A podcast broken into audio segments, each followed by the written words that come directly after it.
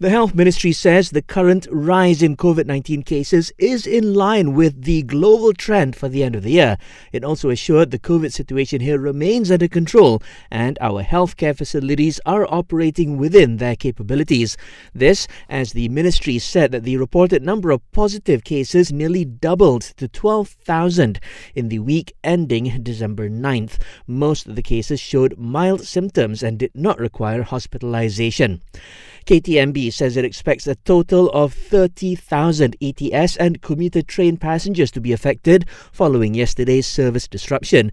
Its CEO, Datuk Rani Hisham Samsudin, says services are expected to resume by tomorrow. Pada masa sekarang, kerja-kerja pemulihan sedang giat dijalankan dan jangka siap dalam tempoh 24 jam daripada sekarang. Ya, itu target kita dan hopefully we can apa ni baik pulih earlier than that sebelum kita dapat memulihkan perkhidmatan kita. Services were disrupted when a construction crane fell onto a railway track near the Rawang station. The Home Ministry says it's printing 160,000 new MyKid ID cards for children to help reduce the backlog of applications caused by a global shortage of microchips. The cards will be distributed gradually as soon as the process is completed.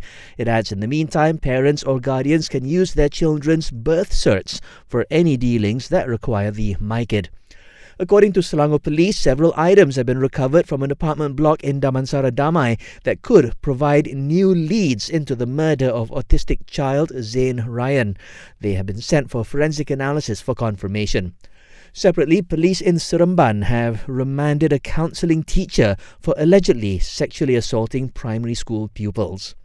The Deputy Health Minister has urged MPs and senators to quit smoking as an example to the people in efforts to snuff out the smoking habit. And the cast and crew of the hit police sitcom Brooklyn Nine-Nine have paid tribute to their co-star Andre Braugher after the actor died at the age of 61.